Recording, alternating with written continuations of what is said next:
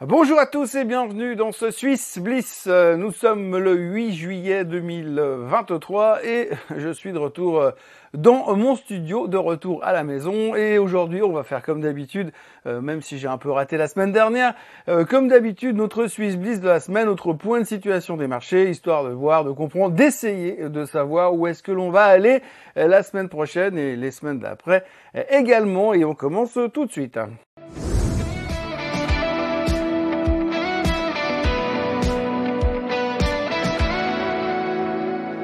Alors le point de situation de cette semaine était encore une fois, encore une fois, axé énormément sur la problématique des banques centrales. Bien entendu, on a eu, on en a beaucoup parlé, on a une semaine tronquée, il faut le retenir. Hein. les Américains n'étaient pas vraiment là lundi, n'étaient pas là du tout mardi, ont mis du temps à revenir mercredi. On a dû digérer les minutes du FOMC meeting qui sont sorties mercredi soir.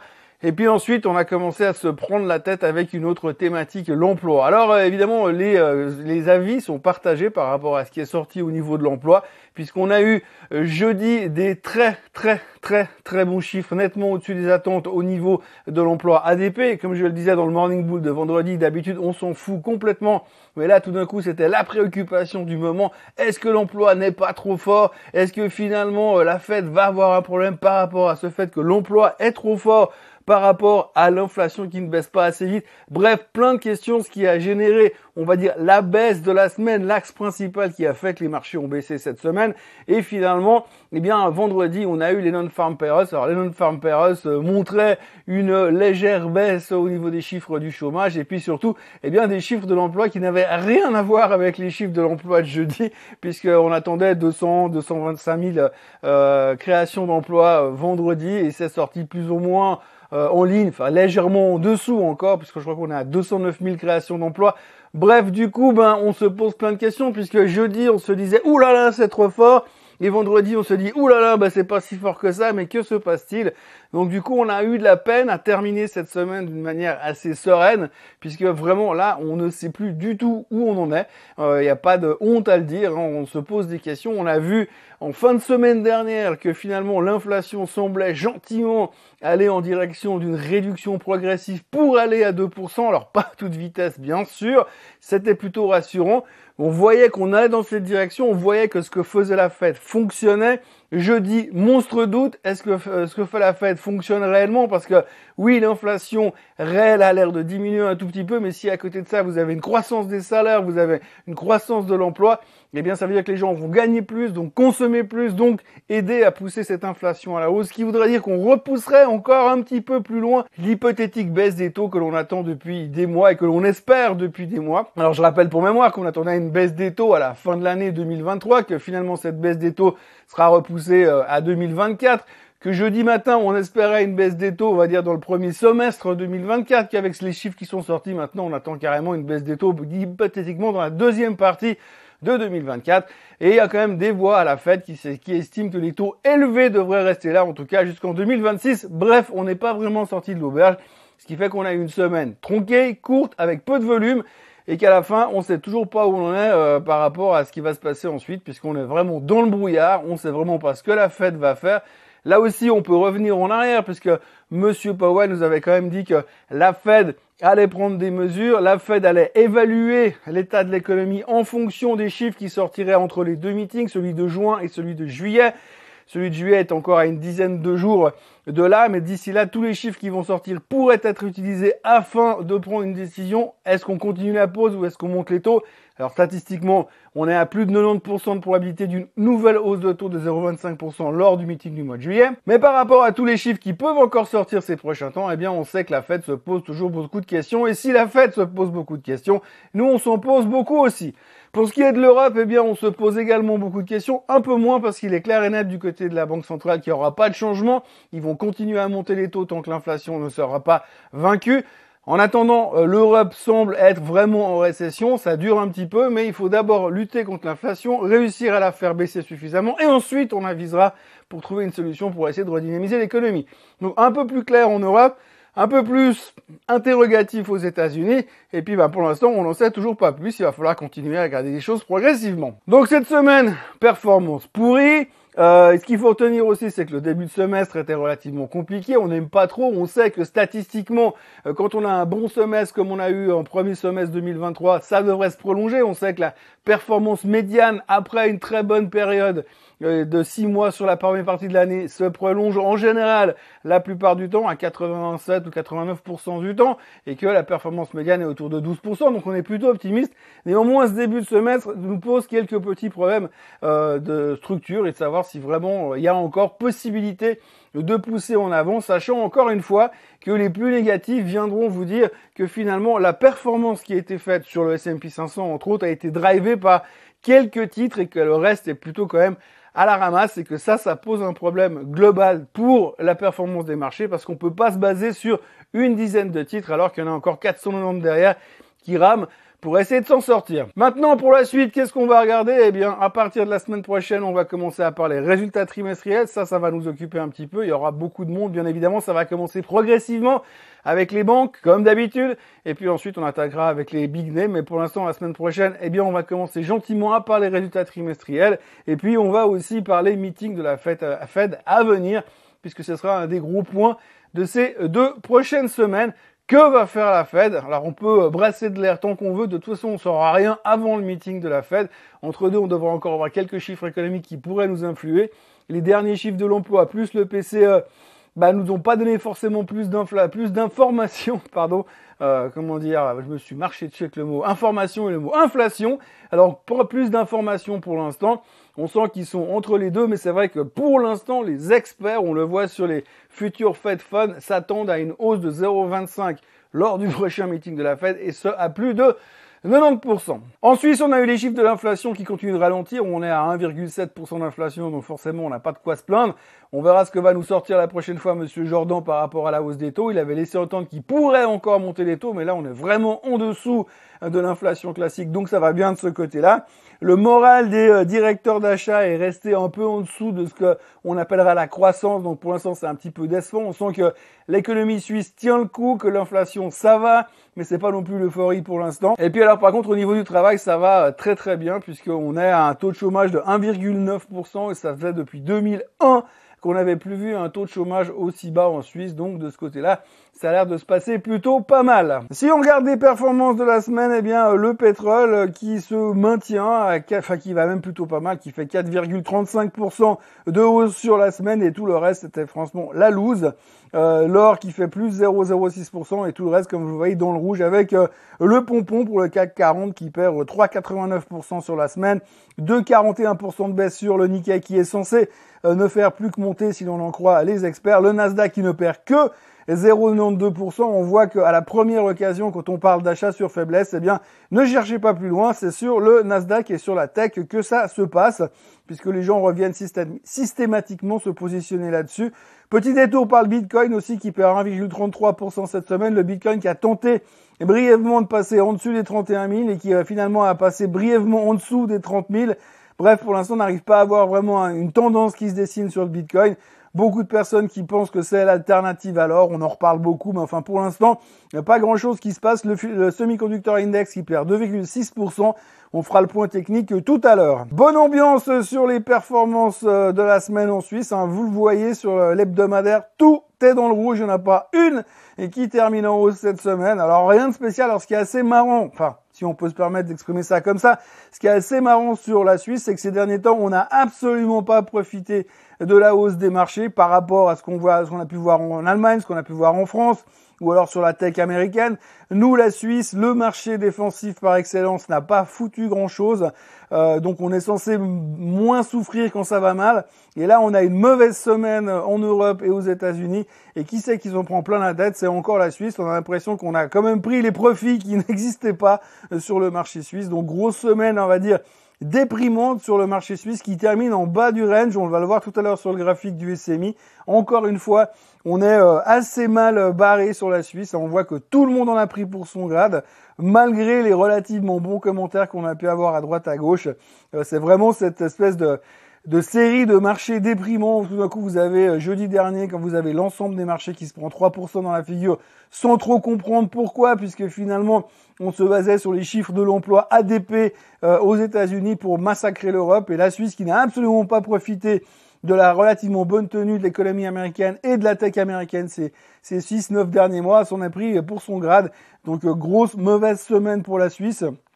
On le verra après dans les titres individuels, il n'y a pas eu non plus des grosses grosses révolutions mais néanmoins personne n'en veut pour l'instant. Donc ambiance pourrie, euh, ambiance tronquée à cause du 4 juillet et performance médiocre pour l'ensemble des composants du SMI. Le SMI que voilà du niveau euh, graphique, du point de vue graphique, vous le voyez, alors là, il n'y a pas besoin d'avoir fait des grandes études d'analyse technique pour se rendre compte qu'on est en train de revenir sur euh, la tendance haussière et qu'on avait dessinée depuis, depuis le mois d'octobre et que bah, là on teste vraiment ce range Gros gros range avec un top du range aujourd'hui qui se situe à 11 780 et un bas du range qui se situe à, 11, à 10 700.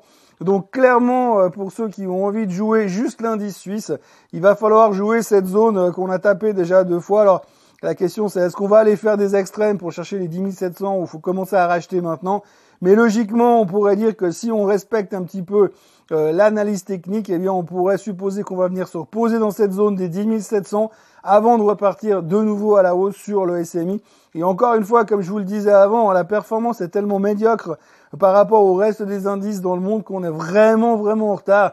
Et le jour où on va euh, profiter de ce rattrapage, pour autant que on respecte cette politique que l'on disait tout à l'heure qui devrait être euh, une deuxième partie d'année un peu euh, plus positive encore que ce qu'on a vécu en première partie d'année, c'est en tout cas ce que les statistiques et ce que l'historique nous disent, eh bien euh, le SMI a vraiment de quoi faire pour rebondir derrière on l'espère en tous les cas. Au niveau du DAX, alors on le voit très très bien là aussi. Hein, on a nos deux gros ranges ici euh, que l'on voit euh, ici. Grosse résistance dans la zone des 16 250 sur le DAX.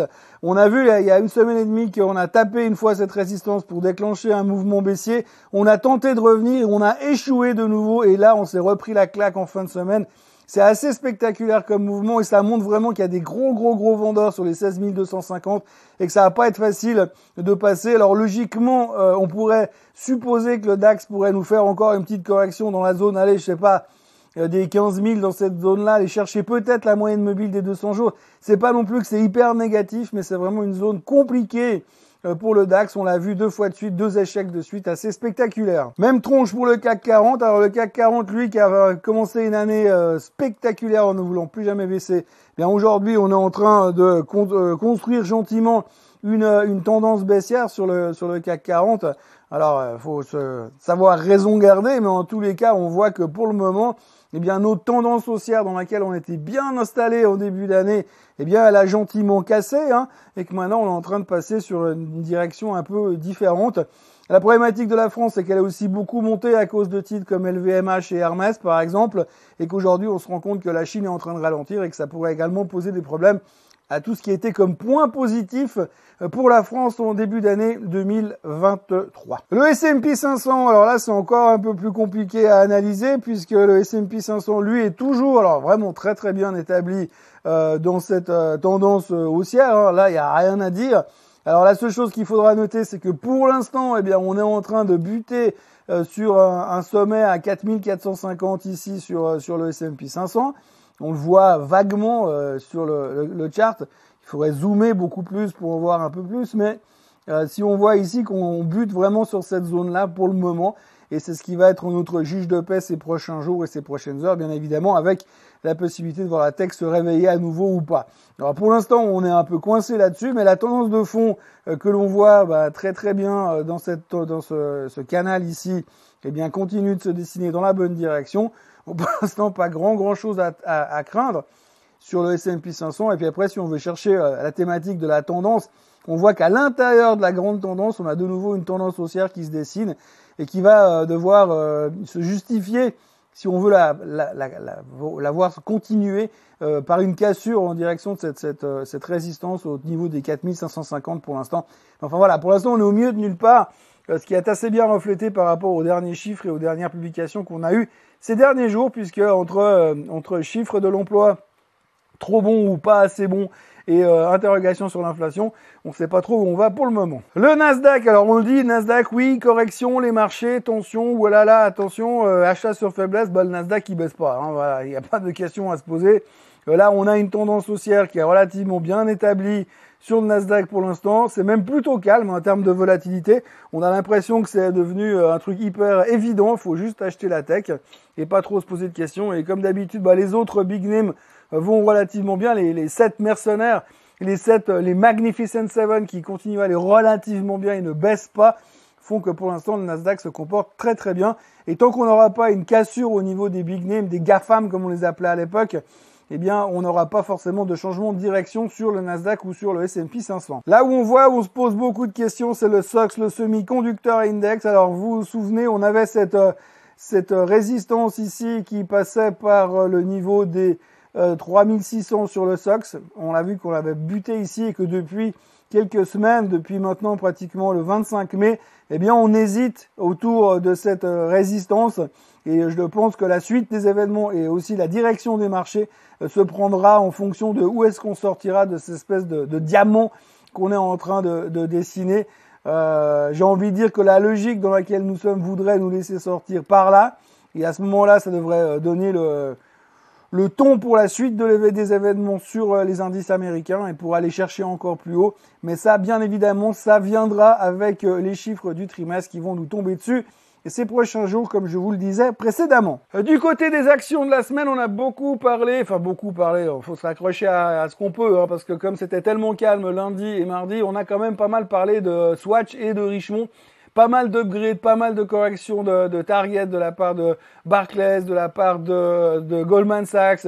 Alors c'est assez intéressant de, de, les voir euh, ajuster leur price target. Euh, grosso modo, il y a eu pas mal sur toute thématique autour de Swatch où on estime qu'on est en retard par rapport à Richemont dans, la, dans le mouvement du luxe. Alors on est un peu biaisé parce que si on fait la comparaison de la performance de Richemont et de la performance de Swatch, eh bien effectivement Swatch est un peu en retard. Mais en même temps venir dire ouais faut racheter le luxe maintenant avec toute la Chine qui est en train de ralentir de l'autre côté, eh bien ça motive pas non plus les investisseurs. Donc c'était un peu une semaine euh, tronquée et euh, difficile à interpréter, mais c'était deux noms qui revenaient beaucoup, euh, Swatch et Richemont. Vous voyez l'action Swatch que j'avais déjà passablement gribouillé récemment. Eh bien, on n'a pas fait grand-chose hein, malgré les upgrades, les downgrades, les avis de tout un chacun.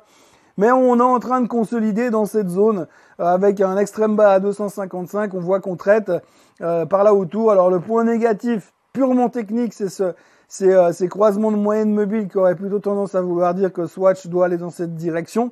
Euh, la tendance est en train de changer, peut-être liée à la Chine, mais néanmoins en termes de fondamentaux, on estime qu'on est vraiment un tout petit peu euh, en retard par rapport à Richemont. qu'on voit très bien. Alors là, il n'y a même pas besoin de superposer les charts. Mais chez Richemont, ce qu'il faudra noter aussi, c'est que si on est en retard de Swatch par rapport à Richemont, eh bien, euh, les plus négatifs pourront se dire que là, on est en train de faire un top, et puis que comme la Chine est en train de ralentir et ne veut pas vraiment redémarrer, peut-être que c'est simplement Richemont qui doit revenir au niveau de Swatch, et pas l'inverse.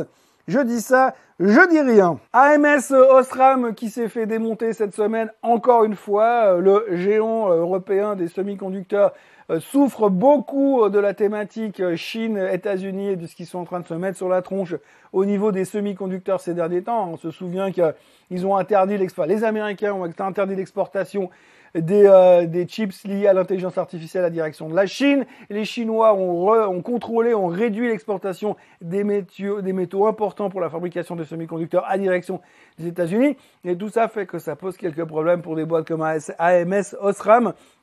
À noter aussi qu'il y a des rumeurs et là je dis bien des rumeurs avec un grand R, comme quoi euh, il y a pas mal, euh, Apple pourrait réduire et décaler en fait ses commandes sur les produits AMS qui forcément n'aiderait pas beaucoup le titre. Alors je vous montre le graphique pour vous le montrer. Hein. Euh, j'avais fait aussi là plein de carrés, mais on va enlever euh, les carrés qui nous gênent ici. Mais si on regarde tout simplement la performance de ces derniers jours, de cette semaine-là, bah, on voit donc si on revient sur le passé qu'on a cassé euh, ce triangle à la baisse, j'ai envie de dire as expected. Et puis, mais ce sera un peu présomptueux de ma part. Par contre, si on regarde ensuite eh bien, ce qui s'est passé cette semaine, eh bien, vous voyez que c'est la dépression totale. Donc ces mauvaises nouvelles euh, ont mis la pression encore une fois sur AMS qui revient euh, tester les plus bas euh, qu'on avait ici sur la zone des 5, 5, 5, 60, on va dire 5,58 pour être précis. Et pour l'instant, franchement, il n'y a pas de raison de sauter dedans. Quand vous voyez la performance des semi-conducteurs euh, au travers de la planète et que vous voyez la performance d'ASM, euh, d'AMS Osram, j'ai un problème de dyslexie avec ce nom, eh bien franchement, il n'y a pas de quoi s'exciter et vouloir revenir avec euh, envie et précipitation pour l'instant sur AMS. Euh, Geberit, Geberit, beaucoup de commentaires négatifs de la part des HSBC, de la part de la Société Générale. Tout le monde est en train de dire ralentissement de la construction, ralentissement euh, du développement économique. Donc forcément, il va y avoir des conséquences. Donc Geberit est celle qui s'en prend en plein les dents en ce moment. Euh, donc réduction, il y a HSBC qui, est, qui est passé de hold à reduce. On a Soggen qui est passé sur sell carrément. Donc voilà, la, la thématique du moment, c'est réduction euh, de la construction, moins de budget, moins de construction, donc forcément euh, moins euh, de WC et de salles de bain à l'intérieur des maisons qui ne se construiront pas. Alors le, graphique ne nous montre pas grand-chose. je pense, comme j'avais déjà mentionné à l'époque, bon, c'est une vieille, une vieille trade, mais avec un stop loss en dessous, c'est vraiment la, le support à observer, hein, cette zone-là, la zone des 400 balles qu'on ne doit pas lâcher sur euh, Donc si vous voulez euh, tenter le coup pour jouer le rebond quand on reviendra sur les 400, mettez-vous un stop loss au niveau des 380. Moi, ce que j'aurais tendance à vouloir jouer sur Geberit, si on est optimiste sur l'avenir, bien sûr, si effectivement vous pensez que la guerre en Ukraine va durer encore 300 ans et que plus jamais personne va construire un immeuble en Suisse, eh bien euh, forcément, il faut pas trop jouer là-dedans. En revanche, si on revient sur les 300, euh, allez, les 400 balles dans cette zone-là, j'aurais tendance à vouloir euh, vendre des poutres sur Geberit. Alors, les ventes de poutres, c'est toujours un truc super intéressant, mais je mets en garde si vous comprenez pas ce que vous faites, ne le faites pas. Euh, néanmoins, si vous achetez, vendez des poutres euh, strike 40 à échéance 6-7 mois, si vous arrivez à toucher du titre bien plus bas, ça peut être intéressant. mais néanmoins, si on vient à casser ce support-là, il faudra pas non plus insister trop longtemps. Ça peut vouloir dire que la tendance négative de Geberit pourrait durer encore un bon moment. Et puis on termine cette semaine avec UBS, UBS qui a, euh, signé un partenariat avec une fintech qui s'appelle Numarix. Ils ont également pris une participation euh, dans la boîte euh, via une de leurs filiales de, de capital risque UBS Next. Euh, donc du coup, c'est plutôt encourageant. Il y a eu des, des upgrades de la part de Deutsche Bank durant la semaine, euh, pensant que le, rachat du Crédit Suisse, l'absorption du Crédit Suisse va être à un certain point rapidement relutif parce que c'est quand, même, très bon marché. On est tous au courant de cette histoire-là. Et puis, à côté de ça, eh il faudra quand même noter au passage que ceux qui sont en train de monter un, groupe euh, d'actionnaires pour attaquer euh, cette, euh, ce takeover, cette fusion, peu importe comment on veut l'appeler, eh bien on réunit, le nombre d'actionnaires suffisant, le nombre de fonds nécessaires pour commencer à attaquer cette fusion en justice. Alors évidemment, à mon avis, ça ne débouchera sur rien du tout, si ce n'est engraisser les avocats probablement. Mais par rapport à ça, eh bien, c'était plutôt, on va dire, quelque chose qu'il faut retenir sur le fait qu'il bah, y en a certains qui veulent pas renoncer à cette bagarre contre contre l'UBS et contre ce takeover même si c'est quelque part, à mon sens, voué un tout petit peu à l'échec. Et puis, euh, on terminera aussi avec euh, Suisse où il y a eu pas mal de, upgrade, downgrade dans tous les sens. Et de nouveau, Suisse on parle beaucoup de Suisse pour ces prochains temps, en parlant du fait que le réchauffement climatique, ça va créer plus de catastrophes. Comme il y aura plus de catastrophes, ça va leur coûter plus cher. Mais comme ça va leur coûter plus cher, eh bien, ils vont monter les primes, donc ils vont gagner plus d'argent. Résultat, on s'attend à une performance plutôt stable sur euh, Suisse Et cette semaine, je vous en parle parce que c'est vrai quand vous regardez les avis de tout un chacun au niveau des brokers, il y a eu entre autres Goldman Sachs et Barclays qu'on a beaucoup parlé cette semaine. En gros, les gars, ils vous disent tout et n'importe quoi dans la même recommandation en vous disant que ça pourrait monter, mais en même temps, il y a des risques, donc ça pourrait baisser. Mais si ça baisse pas, bah, ça va monter, voire ça restera stable. Mais en tous les cas, euh, il se pourrait qu'à la fin de l'année, on soit au même endroit que là où on est. Ce qui finalement, quand vous voyez le dividende qui est offert par Swiss est relativement sécurisant comme recommandation. Enfin bref, pour moi, ça reste un fonds de portefeuille. À chaque fois qu'on dit que, attention, les assurances vont souffrir des primes, des catastrophes naturelles, à chaque fois, ils augmentent les primes, puis finalement, ils s'en sortent pas trop mal. Et quand on regarde l'historique des assurances sur ces 30 dernières années et toutes les catastrophes qu'on a eues à droite à gauche, eh ben, on n'a pas l'impression qu'ils ont tant souffert Voilà ce que l'on pouvait euh, retenir euh, sur euh, cette semaine en Suisse et dans le monde à notre connaissance. moi, je vous encourage à vous abonner à la chaîne Suisse Côte en français, à liker cette vidéo et à me retrouver lundi matin première heure pour un nouveau Morning Bull Live. D'ici là, passez un excellent week-end et à lundi. Bye bye.